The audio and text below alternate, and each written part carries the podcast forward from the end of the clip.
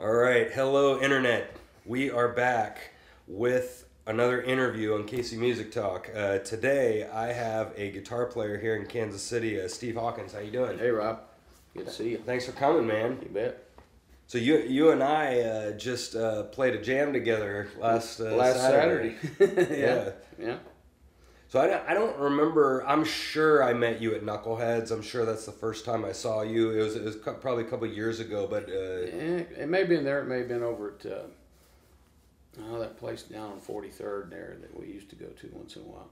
But um, either place doesn't matter. Yeah, yeah, yeah. yeah. but I know, um, I know, there's kind of a handful of, of guys that come to the jams that are that are, you know, pretty darn proficient. And they get up there and they can kind of handle themselves with literally everything that anybody throws. And I, I've just definitely always been been uh, pretty impressed by you know, impressed by your playing and Well, I appreciate that. Yeah, I used I used to be a rock guy for a long time, but Mm-hmm.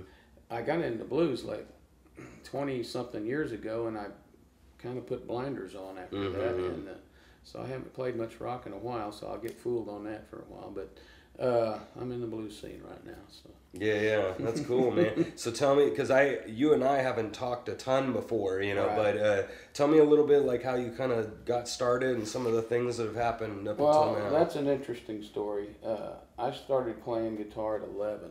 Mhm. Uh, I'm 66, so I've been playing 55 years. And we lived in a small town in Oklahoma. There was no music store. You had to buy strings at the drugstore, Hmm. and that was it. And uh, but we're only about 20 miles from Fort Smith, Arkansas, and they had a couple of music stores.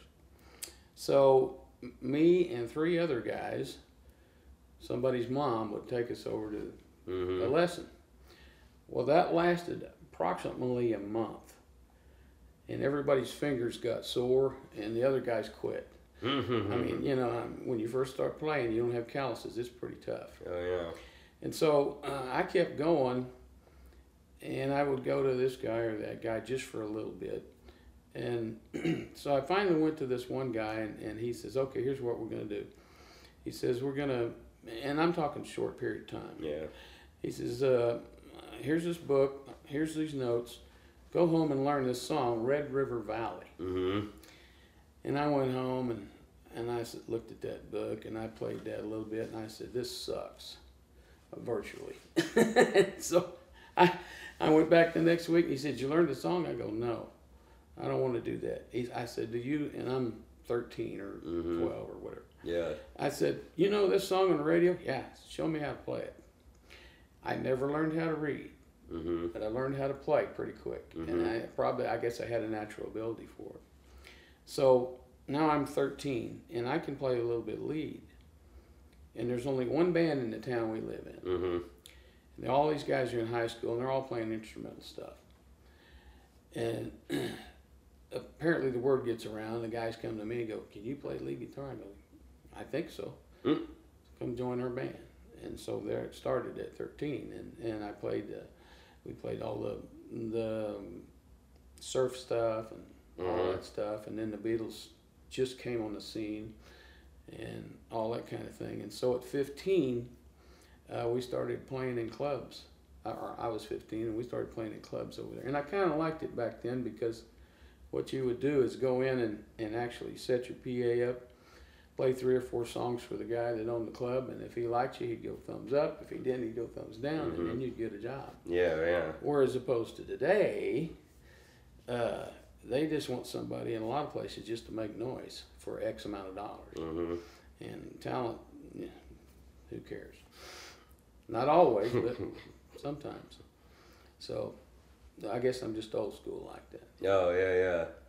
That's funny, man. I mean, the, the interesting thing what you said is that we're ever everybody's all fun and games when they start, but then they're like, "Oh, this is like work. It's like a job. This is dumb. I don't want to do that." You know. And it's Yeah. funny. Out of the four, it sounds like you're, you Yeah. know, again, 50, 55 years later, you're Yeah. still playing, and they're, you know, possibly quit. You know, doing like whatever they're doing. Yeah, I'm sure they're not playing. They they said that was enough. But uh, yeah. the other the other little thing is while I'm off on the tangent that we talked about. The other thing is for guys playing today, there's some really really good young guitar players here in Kansas City. Mhm. and but they need to learn how to play rhythm guitar. It's not all about being the solo guy. It's not all about playing the lead. It, you, I've run into so many guys that are fantastic lead players, can't play solo for anything. I mean, I'm sorry, rhythm for anything, Mm. and it's just, it's kind of a lost art. It, it's it's as hard to find a good rhythm player as it is a good lead player, or it may be harder to find a good rhythm player. Mm.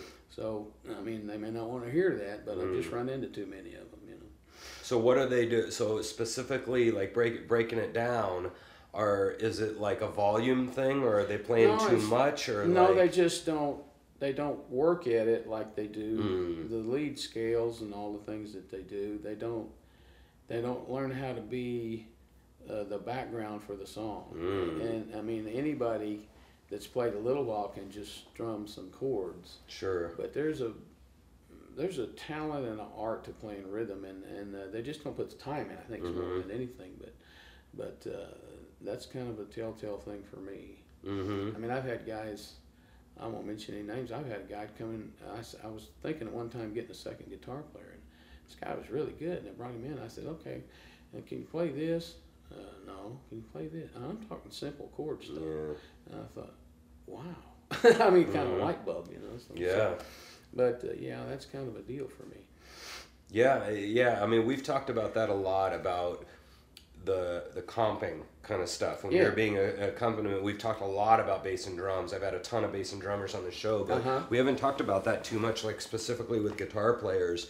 And yeah, I mean, who who goes home and practices rhythm guitar? That's a great question. Who sits there? who sits there and practices the Yeah, yeah.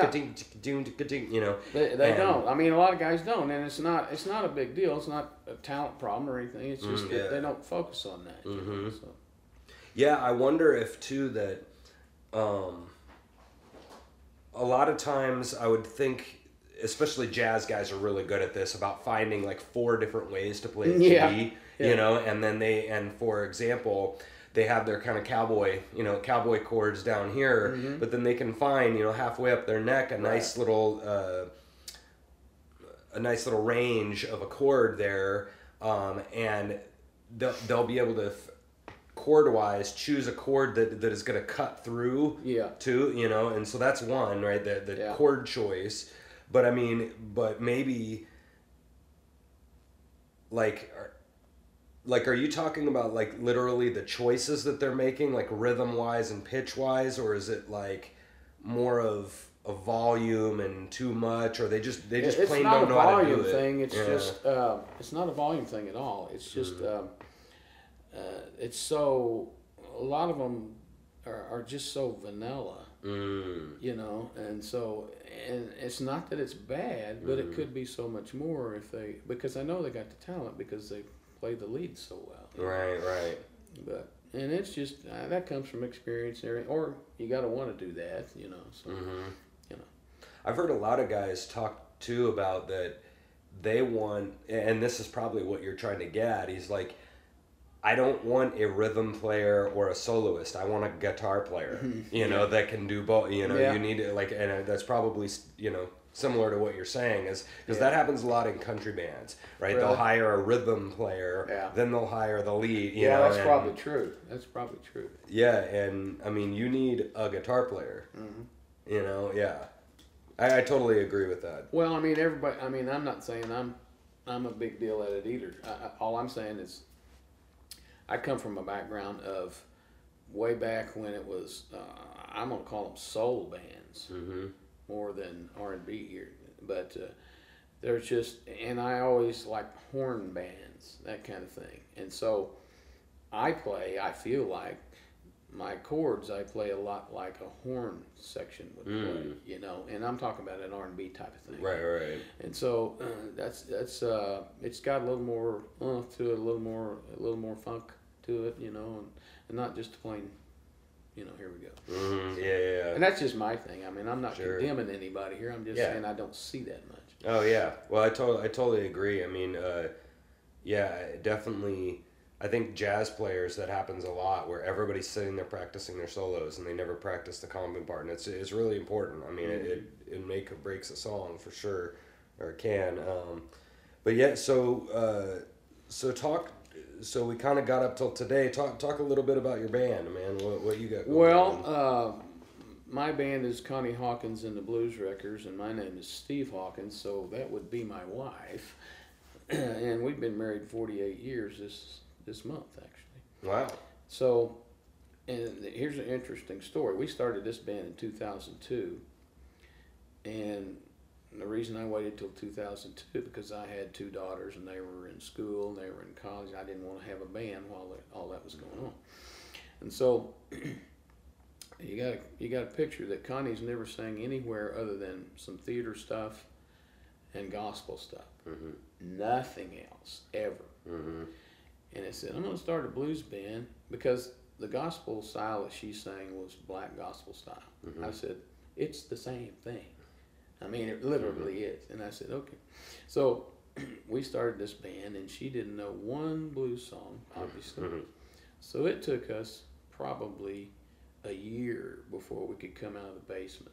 You know, we had to get the players together. She had to learn four hours worth of music and, and all that stuff. But since that point, we're still going. It's 2018, so 16 years, and several players have gone in and out. That kind of. As a matter of fact, I don't think any of the players I have right now are original players. But uh, we've got three CDs worth of original music Wow.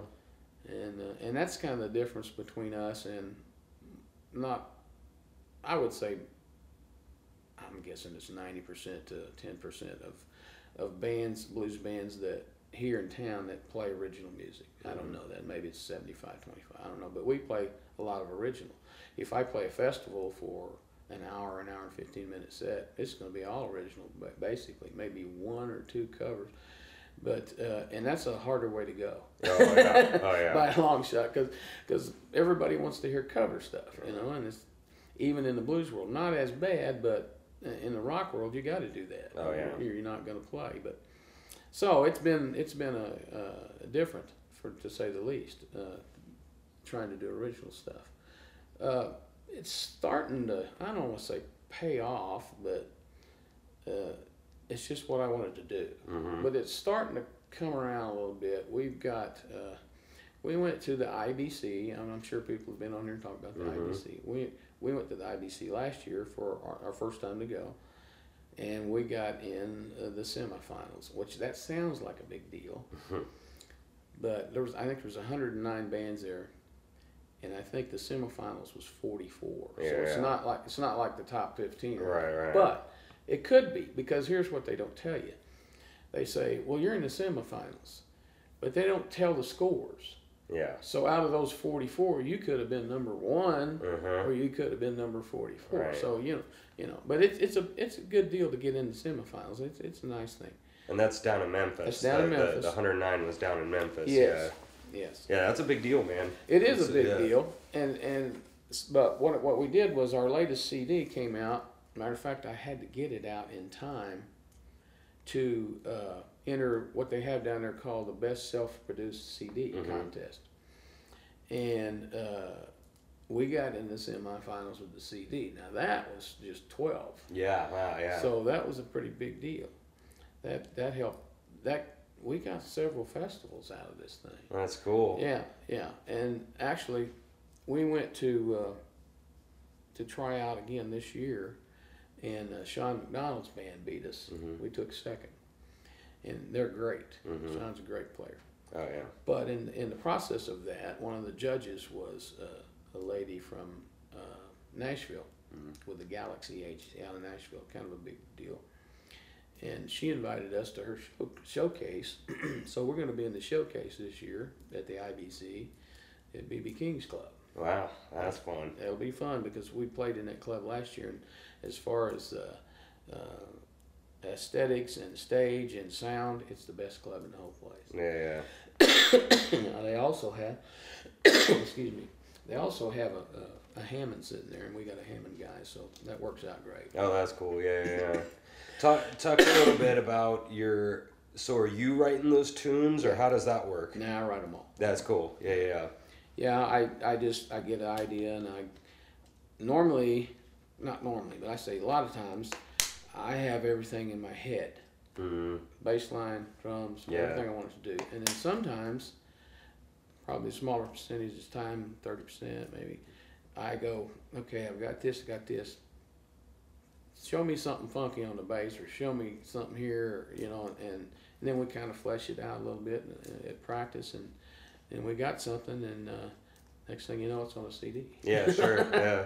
So there you go. Sometimes we need that. Like I've noticed that when I because I wrote these two albums in Wichita, and I sometimes I wanted to like write a bass line out for them. Sometimes it was a riff, so that was easy because I already Yeah. had the riff in my head. Right. But but like it was like I'm not gonna write out a walking bass line. That's an that's an idiotic thing to do. I'm gonna go grab a bass player who can off his head, you know, out of nothing, Mm-hmm. Right. just walk b- way better than anything I'm ever gonna write. Like on the spot, he's gonna do that, you Mm-hmm. know. So like that that probably helps a lot, huh? eh, When you have some good players in your band. Yeah, it does. Sometimes contribute. I'll have a specific note line that I want played, and then sometimes it's like, I want this, but I'm not opposed to smoothing around a little bit, you know, and, Mm-hmm. Yeah. then, and then we see what we got. you know. Right, Just going for more for the that feel than right. you know than specific notes sometimes. I think drums works that way too because I, I know one time I had this idea and I know that I wanted him to do this type of like hi hat snare funky thing that I've seen a million drummers do and I go okay I want you to do a hi hat snare thing Funky thing, yeah. and he you know he Yeah. you know and he starts doing I'm like yep that's it That's you it, know yeah. and so yeah so you you maybe just give him a little uh little direction huh a Yeah. little bit yeah Yeah, and uh, had a lot of fun recording. We Mhm. had, had some really good players, and uh, uh, I love recording. That's cool. Oh yeah, recording's fun. so like with with the writing, you were mentioning doing the covers and not covers. Do you feel do you feel pressure to write stuff that is generally around the 12 bar kind of area or do you guys You know, on that's a- that's a- purpose that's a great dive, question. dive out on purpose That or- is a great question because I don't, and it's it's a good or a bad thing. I don't know which, but I don't generally write a normal twelve bar blues thing. I try to do it like something you haven't heard. Mhm.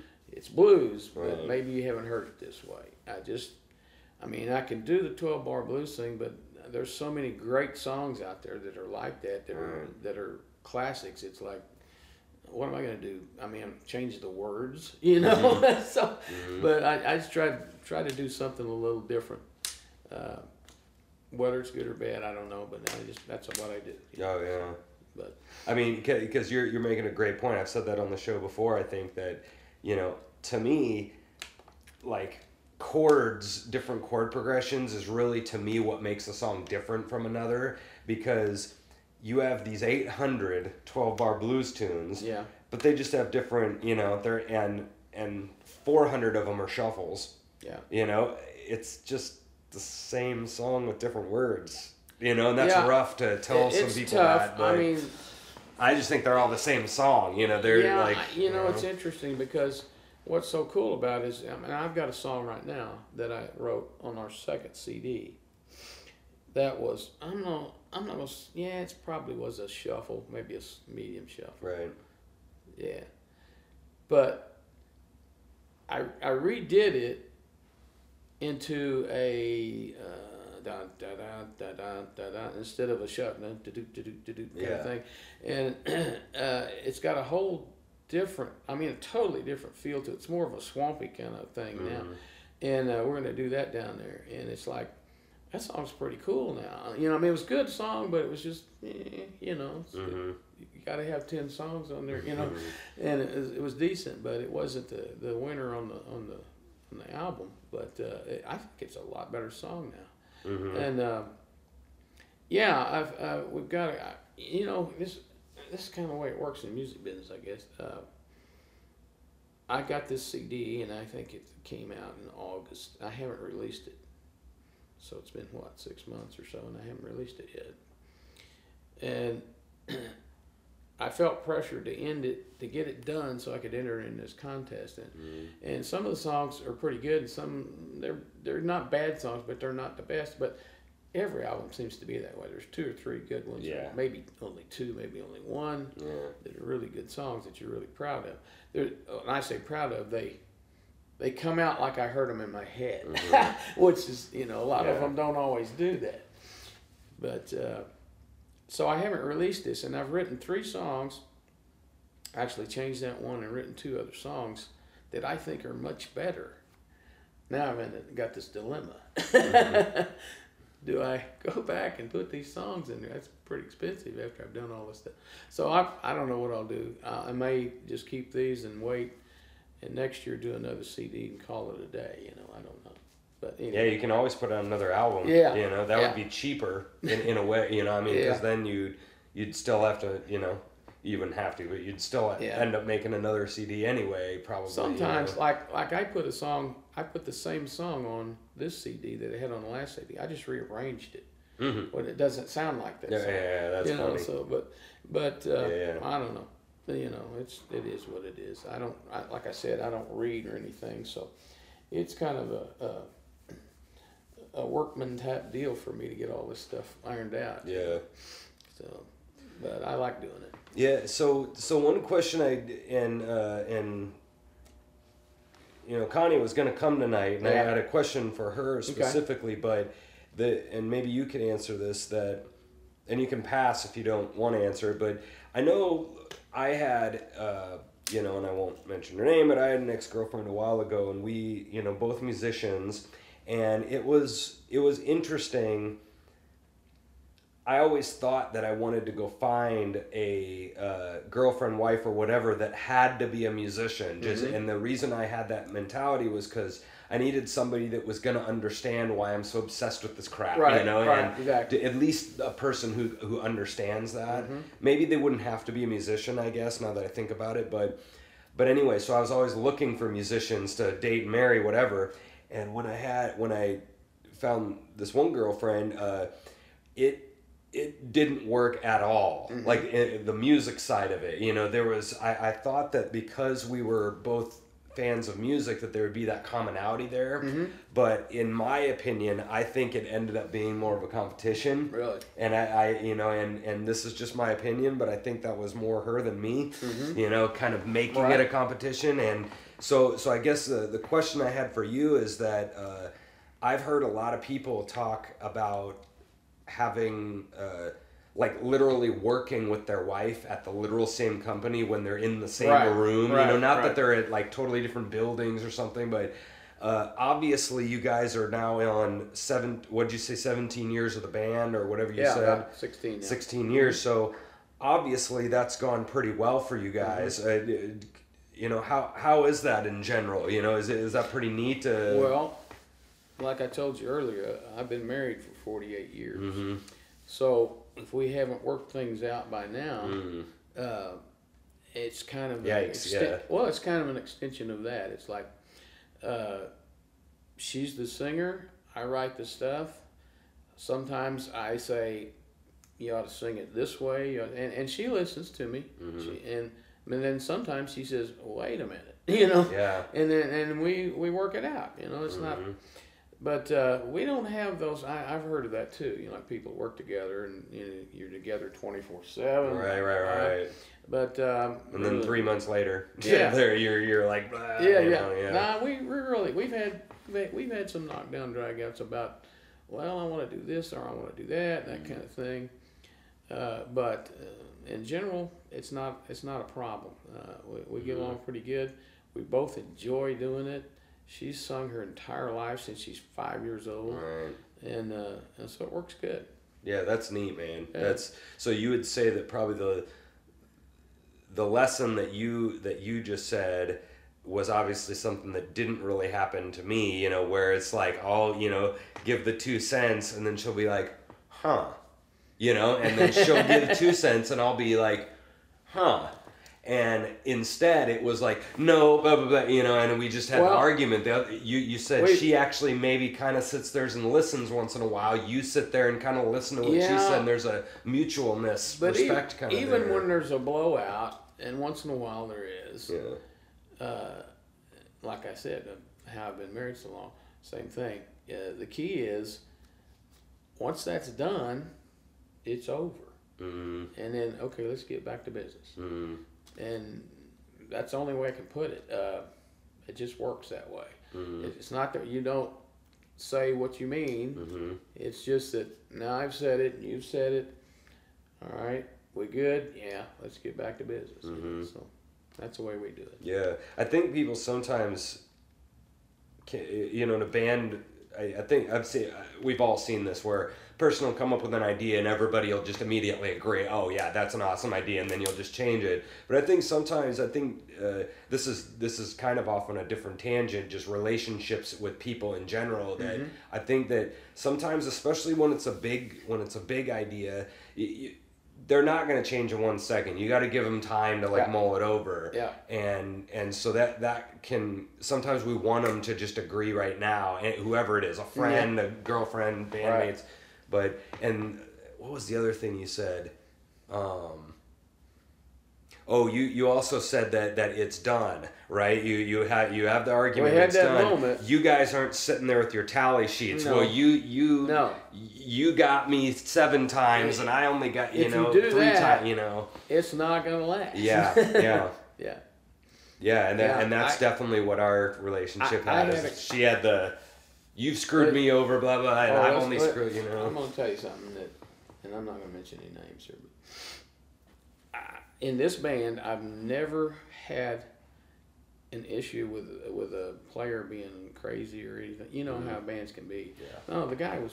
Uh, everybody's been great, and and this particular guy was great, but we got a new bass player in the band, and the bass player had been singing backup in the previous band, and I said, uh, "Hey, uh, I'm going to do a couple songs here that we need to do some harmony and stuff, and, and I'd like you to sing the backup because I know you've been singing it." Okay. The next week, I get a demand for a meeting with one of the guys that's already in the band. Mm-hmm. And he literally sits down, and I had no clue what this was about. And because he'd been in the band for three years Yeah. Wow. and never said he sang, never said anything about that kind of stuff. And I was really kind of doubtful that he could sing, but I don't know that. Mm-hmm. He sits down and he's got a little notebook, and he literally, what you said, he has this stuff written down. And you didn't ask me to sing. You never said you could sing. well, and da da da, and blah blah blah. And I'm going.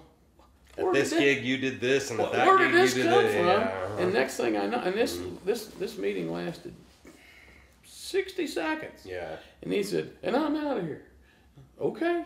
and I thought, Wow. what just happened? Yeah. You know, wow. but you just, you know, sometimes you don't know. But, but yeah, he got mad because I didn't ask him to sing, but he never mm. mentioned it in three years. Right. Yeah. I don't know. What are you gonna do? It's it's part of Right. a band. But literally, we we haven't had any problems in our bands, and, and the guys I have now are great.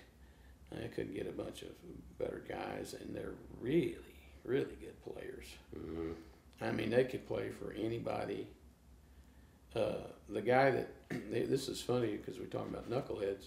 The guy that plays saxophone for me is uh, Jeff Ingram, and I was at Knuckleheads on a Sunday jam, and I rarely ever go there anymore. I just don't get out, and I hadn't been there in I'd say a year almost, and I went to the jam. And I walked up and I'm looking at the stage and this guy's on stage playing sax and he's just burning it down. Mm-hmm. And I thought, I've never seen this. I know everybody in the blues scene. I said, I've never seen this guy before. Yeah. Well, I said, I'm going to go catch him when he comes off the steps and see what's going on. And he came down. I said, Hey, you play with anybody in town? No. Really? He said, But I don't live here. I go, Okay. Yeah. I live in Colorado. Mm. Okay. So I hang my head and he goes, But I'm moving here. And I go, Ta da! Yeah. and I grabbed him and we talked about it and, and I've got him. And, I, and it turns out he was a uh, music teacher for 32 years yeah. Mm. and playing with a lot of big time stuff in Colorado. So he can really play. And I was just real fortunate to get him. And he's a really nice guy and about our age. We all get along. So that was a that was a good grab. Oh yeah, sure. Yeah. I've done that very often. Oh yeah. But uh, Well, you mentioned something that we've talked about on the show also is this this the general idea of getting along with other bandmates and Mm-hmm. and I know some of the some of the other podcasts that I've been watching that aren't music musical they've they've been talking about this concept a lot where you like let's say it's at work or something and you have this tiny thing like I don't know, the person doesn't put the spatula back in the right spot. You know, Yeah, some yeah, yeah, yeah, irrelevant, yeah. stupid thing. Yeah. But that annoys you, right? And then there's another little thing where you don't put the rag back either. I think that's and then, what was happening to this guy. Yeah, and so But he doesn't say anything. Right, and that's the deal is you don't say anything about the first thing, don't say anything about the second thing, Yeah. and then but you put all because you maybe justify it in your head where this isn't this isn't important enough to Yeah. bring up, right? And then but 6 months down the road now you have a thousand little things. Right. Or you have a th- and the problem is is that what these guys were arguing is that you know, do you have a come to Jesus meeting, you know, about the first thing? Well, you know, does it need to be that extreme? Maybe not. But after six months, you have a thousand little things, and now you build up this resentment, you build up this anger, Yeah. And that sounds like, in general, that's what was happening to the guy, where I he didn't it- say anything about the first thing, I think it was. and then it just, ex- and then at some Yeah. point it explodes. Well, you know, a band, uh, like I said, a, a band to me is no different than a marriage, basically. I Mm-hmm. mean, when when everybody's in there and they're committed to practice time and all the things you have to do, uh, and everybody, it's hard for that many people to get along all the time. But yeah, if you don't, I my saying to the guys that I play with, and and so I look for a guy that you can tell when a guy's auditioning. You know, is he kind of a happy-go-lucky guy, or is he kind of moody? I mean, you, you kind of get the sense of people a little bit. personality. Yeah, yeah. And it's my deal is always, and I tell them when we have auditions and stuff. I said, I said the playing is the easy part. Mm-hmm. it's everything else. Yeah. So you know, if we can't get along, doesn't matter how good you are. Mm-hmm. You know, can't use you. So that's kind of the way it works. But uh, fortunately, we've had real good luck, and the guys I got now, we we just don't have a problem. We don't Yeah. have any problem. Yeah. I know. I don't know if you know Phil Shirelli, but another guitar player in town. But he's I been on the show. But his uh, son uh, is a guitar player for uh, Florida Georgia Line.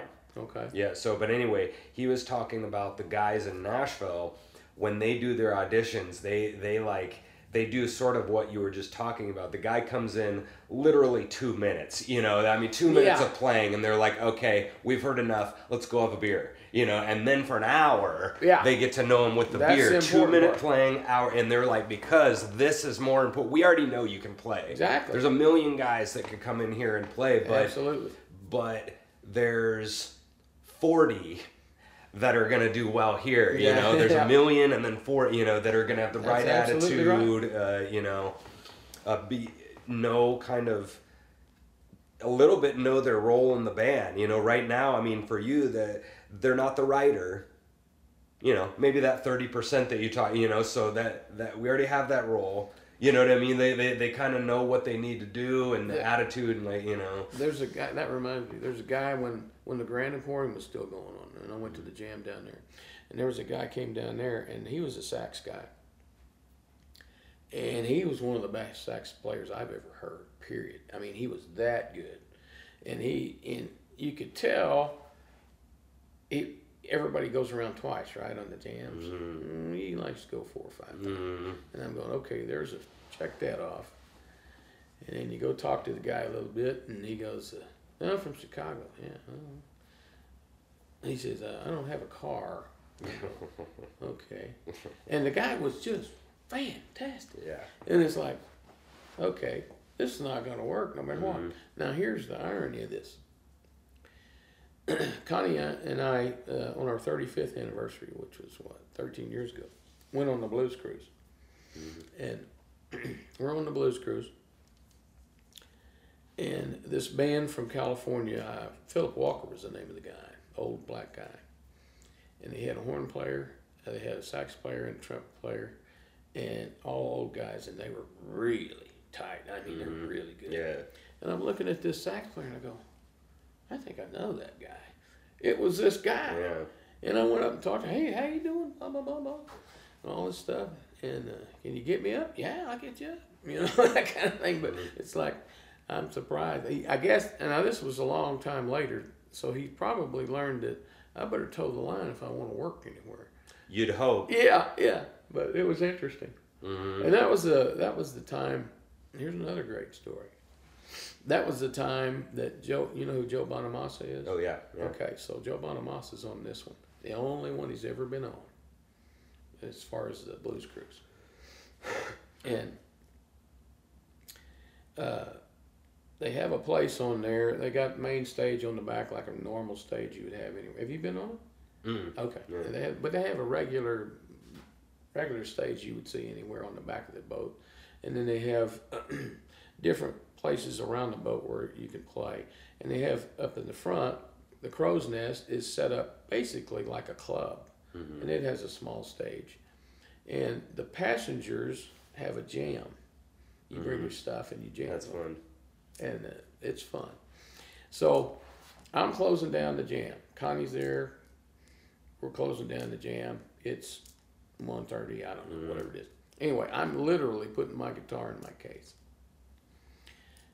Down the hall comes a guy carrying, at the time, a gold Stratocaster. Now, he's a big Gibson Les Paul guy, has been for years now, but at that time, he had a gold Stratocaster. Mm-hmm. And here comes a guy carrying a gold Stratocaster. I said, that looks like Bonamassa's Strat. Two guys behind him. Here comes Joe. Yeah. Wow.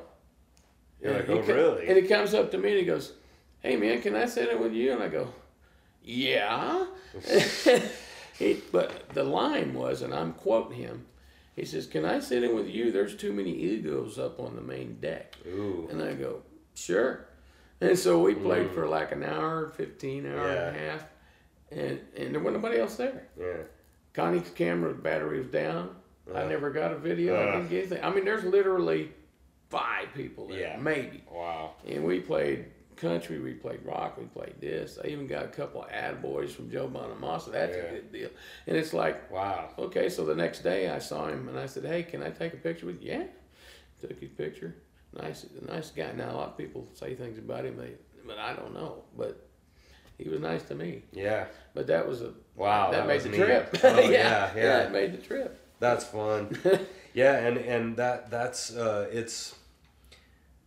I've been asking a lot of people this question about like kind of what is your deal breaker in a band. You know what what is the thing that that you somebody like just won't stand for. You know, and like. I, the example I always use is like guys like falling off the stage drunk. I mean, you got to get right. You know, I mean, that's an easy one. But um, but it's so funny that I'll I'll get a lot of different answers from people. You know, like some people will say, um, like answering the phone. You know, some people just cannot handle flakiness. You know, where they don't answer the phone, show up late, kind of that kind of stuff.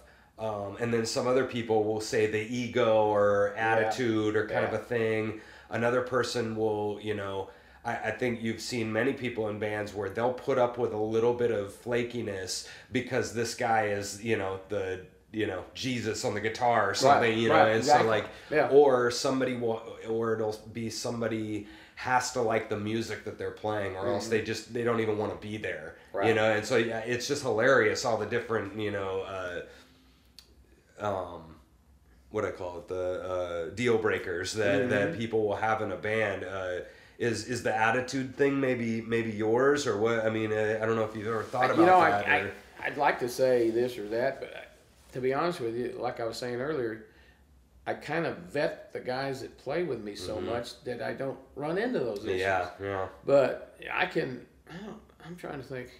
I don't think I was ever in a band, and I've been in so many. Uh, that ever had guys that. Oh, oh okay. Time out. I've got a story. I, I keep forgetting. I, every musician that's played a long time has got could write a book. oh yeah, yeah. So so okay. See, you were pressed to that one. I could tell. That one you blocked out. Whatever this one is. I don't know why I didn't. Well, I was. I thought earlier when I was thinking about coming over, I ought to tell him the story about it. But anyway. It was traumatic, apparently, and you. Well, blocked- it, it didn't. It was just band flakiness, okay. But it was sure. So, so like I said, I'm in the. Uh, I played in the little surf band, and then uh, we got. I got into a little bit better bands there in town. Uh, some guys moved around, came in, some other players, and we were playing rock and doing the stuff. You know, now we're talking.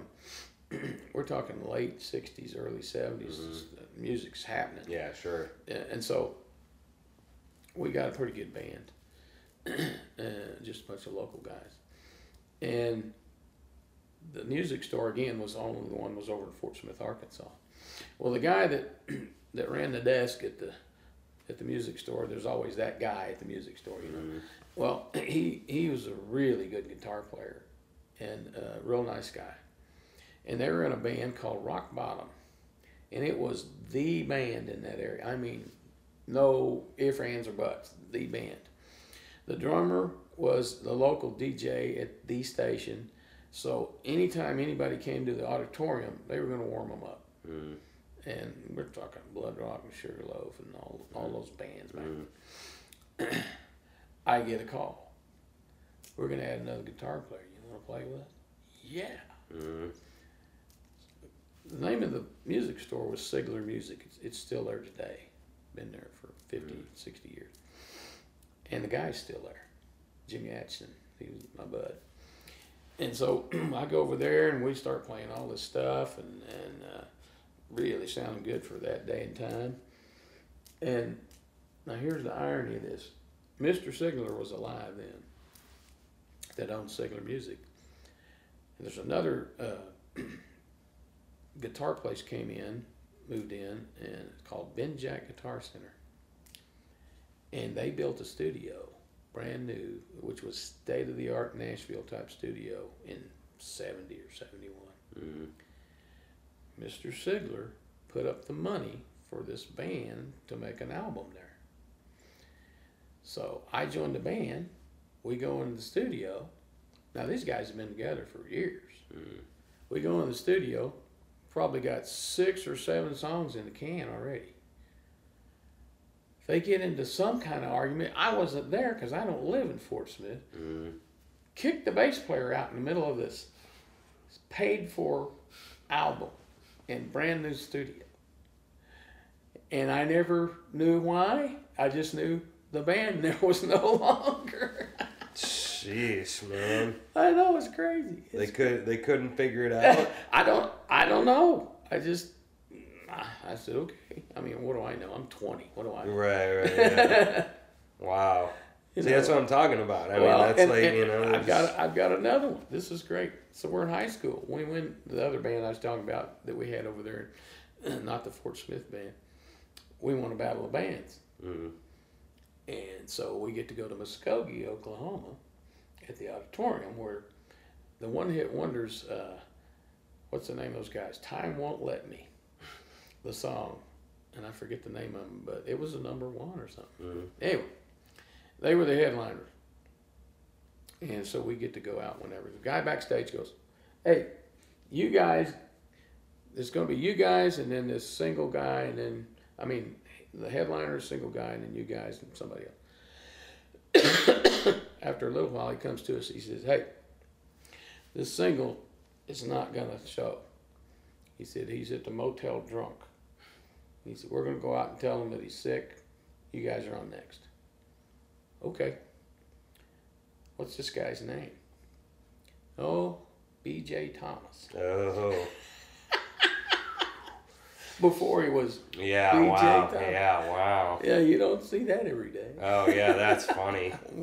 It's different. Because that, that's another thing is that everybody doesn't really know all of that, all of that Hollywood kind of stuff. No, no. You know that No. you know, and they com- coming off of. Uh, Oh, I'm sorry, he can't be here tonight. You know, he's sick and all that. you well, know, that's and- that's a big part of the business sometimes. Mhm. But uh, I thought that was interesting. I mean, I didn't know who that was because he hadn't really done anything yet. Sure, yeah. And it's like, but I thought that was interesting later. you know, when I read, oh, that guy. I mean, I already mentioned that, but that's that's another thing that we haven't really talked about on the show that much is is kind of addiction in general because it's a big deal with musicians. It I is mean, a it's it's deal. it's really part it. It's not even that it's a part of our culture, you know, Right. music culture, but definitely definitely drinking is for sure, and, and Oh. obviously back in the day, you know, drugs like crazy. Oh, it was but, a lot different back in the day. Oh, there was yeah. guys, yeah.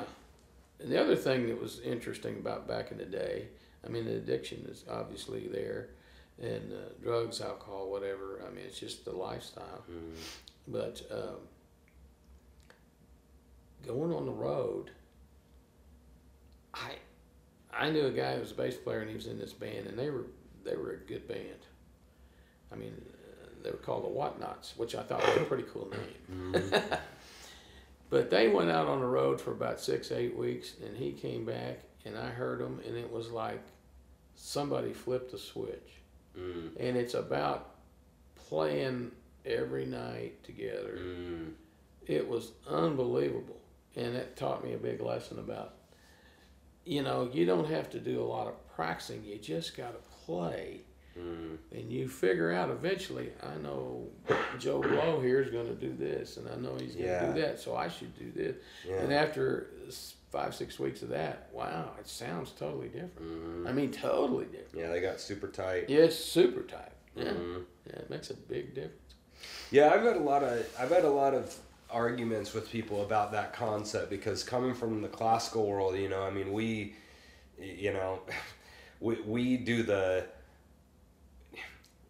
we do the like 40 practice one gig mm-hmm. you know and then the, it's complete opposite one practice 40 gigs you know in, in the country world or whatever you know I'm, I'm joking a little bit but It- It's a lot But- the same thing, though. I mean, I mean, if you're doing that many practices, it's like getting super tight. right The, uh, the average band, our band practices once a week if we make that practice. hmm But there's a when it's showtime, it's a little different. yeah And and if you do that night after night after night, you just you know what's coming. hmm You know, and I'm not talking about, and I'm not putting anything down, but you guys got this sheet of paper, right? Right. And, and you're gonna you're gonna play this. hmm But I've got options, and I know what's coming. hmm And pretty, and I try this. The you know the first week, eh, it's okay. I'll try this. And about Right. the fourth week, I try this, and bingo, that's it for right Mhm. there. And then you go to the next song, and, and boy, it, it really changes the band. Right, and it's not, and and I totally agree with you on that because it is it's different with sight reading and ear, you know, or improv and sight reading, but Yeah. but it's like it's also just the general practicing at home, you know, it, just the you know be having being I mean you know it's called being warm, you know, I mean you you've played you know quite a bit in the last year and you're feeling good, you know, like at the Mm-hmm. end of college for me, I'd been playing in college. I mean, three times a day or whatever. You know, Mhm. so at the end of college, I was like, re- I mean, you could get out your instrument in in literally seven seconds. You're warm. You know, because you played so much Right. in the last. But uh, so that's something that I've been kind of arguing with people about a little bit because they'll they'll run their argument on a similar lines to what you said, where it's not possible to get up with a band unless you've played a lot and that that I don't necessarily agree with because I've gone down to the foundation or random jams and these four guys that don't even know each other are just bonkers killer and they get up on stage Yep. and just murder everybody Yep. you know Yep. so that that's where I kind of disagree with that argument but I totally but you're you're obviously not wrong because I mean you do you know three years with the same guys over and over and over and you're you're gonna be sh- you know Yeah. shredding your songs and knowing what's coming and that so that's a good point Uh, another interesting thing that that I got taught a lesson on was uh, uh, back when I was working. I'm retired now, but back when I was working, I had to go down to uh, San Antonio for ten months, and I would fly out on Monday and come back on Friday. And so everywhere I have to, if whether I go to training or whatever, if I go to another city, I'm taking my guitar and looking for a jam. Okay. I got two stories here. Uh, on this one, this taught me a big lesson. I'm at a Tuesday night jam every week, and I'm a decent player. There was a guy there that was a teacher that came in, and he was a Stevie Ray Vaughan fanatic. Yeah. He had the same amp, the same pedal, the same, and and he could literally play anything that he played just like him. I mean, he was that good. yeah And there was another kid that came in that uh, was uh, kind of blues, kind of fusion, but, but he was a real good player. So we're hitting this thing every week, and people are kind of going, "Yeah, cool." Mm. Three black guys come in one night. Has nothing to do with being black. Mm. What I'm getting ready to say is, uh, they were uh, horn, horn player, bass player, and guitar player. And they got up there and played, and they weren't very good, and they were out of tune. But the guy singing and playing the guitar was just hopping all over the place, you know, doing the thing. Yeah. And people were going nuts. It's the Mhm. best thing since sliced bread. Yeah. And I learned right then for sure it's show business. Yeah. Yeah. I, it's unbelievable because these guys pretty much sucked. And I'm going, are you kidding me? Right. you know, so I learned I learned a big lesson. You Mhm. can't just. I mean, if it's up to me, I'd probably stand behind a curtain and just play. Yeah. But you get, you can't do that. Yeah. But but the uh, the other thing I learned, I was in Dallas one time for training, and I went to a place called Hole in the Wall, and it's a known jam place, in a big time, long time jam. it's a small place, and it probably seats fifty people, maybe sixty. And the difference I learned, and, and I'm not saying I'm putting Kansas City down, but I'm telling what happens. Okay, if you go to a jam in Kansas City, in general. Knucklehead's a little bit of an exception. You've got a few people listening, and you've got a whole bunch of people talking. Yeah. I was at that jam in Dallas, and I mean, the minute you get up there, these people are sitting there like this. Okay, what's he gonna give me? Mm-hmm. And you play something there. I mean, it was the difference was Yeah, unbelievable, and. I thought, holy crap, I've never seen this. You know, They're never- engaged fans. They are Yeah. big time engaged. It's Yeah. like, wow, that's different. Yeah. And but Knuckleheads is probably the best as Mhm. far as people. People will clap for solos. They're listening. Yeah. yeah, Yeah. yeah, I agree. But in general, the man ones I've been over the years, they're kind of like, yeah, well, we, we come here to talk. I don't know why, but we came here to talk. But it's it's interesting the, the different places that the way they react. You know. Yeah, I totally, I totally agree with that. I think it's, it's probably worse than Kansas City in other cities. I'm than sure it Kan- than Kansas City even, but I, I agree that they'll, they'll still be. I, I'll see, I'll see people clapping for solos here, but it's not everyone. It's not like you know, they're not sitting there up in their seat and Well, stuff it's, like it's that. not. I, I guess I shouldn't have said jams. It's, it's in general. It's, In that general, happens a little bit. I've been to shows Lots of shows do that. big yeah. guys are big guys are up there, and, and I got people, three guys behind me, just I'm going, Yeah. come on, you know. Mhm. But that's So so we're we're probably getting getting close here uh, being done. But the, you you mentioned something really interesting about the difference between like.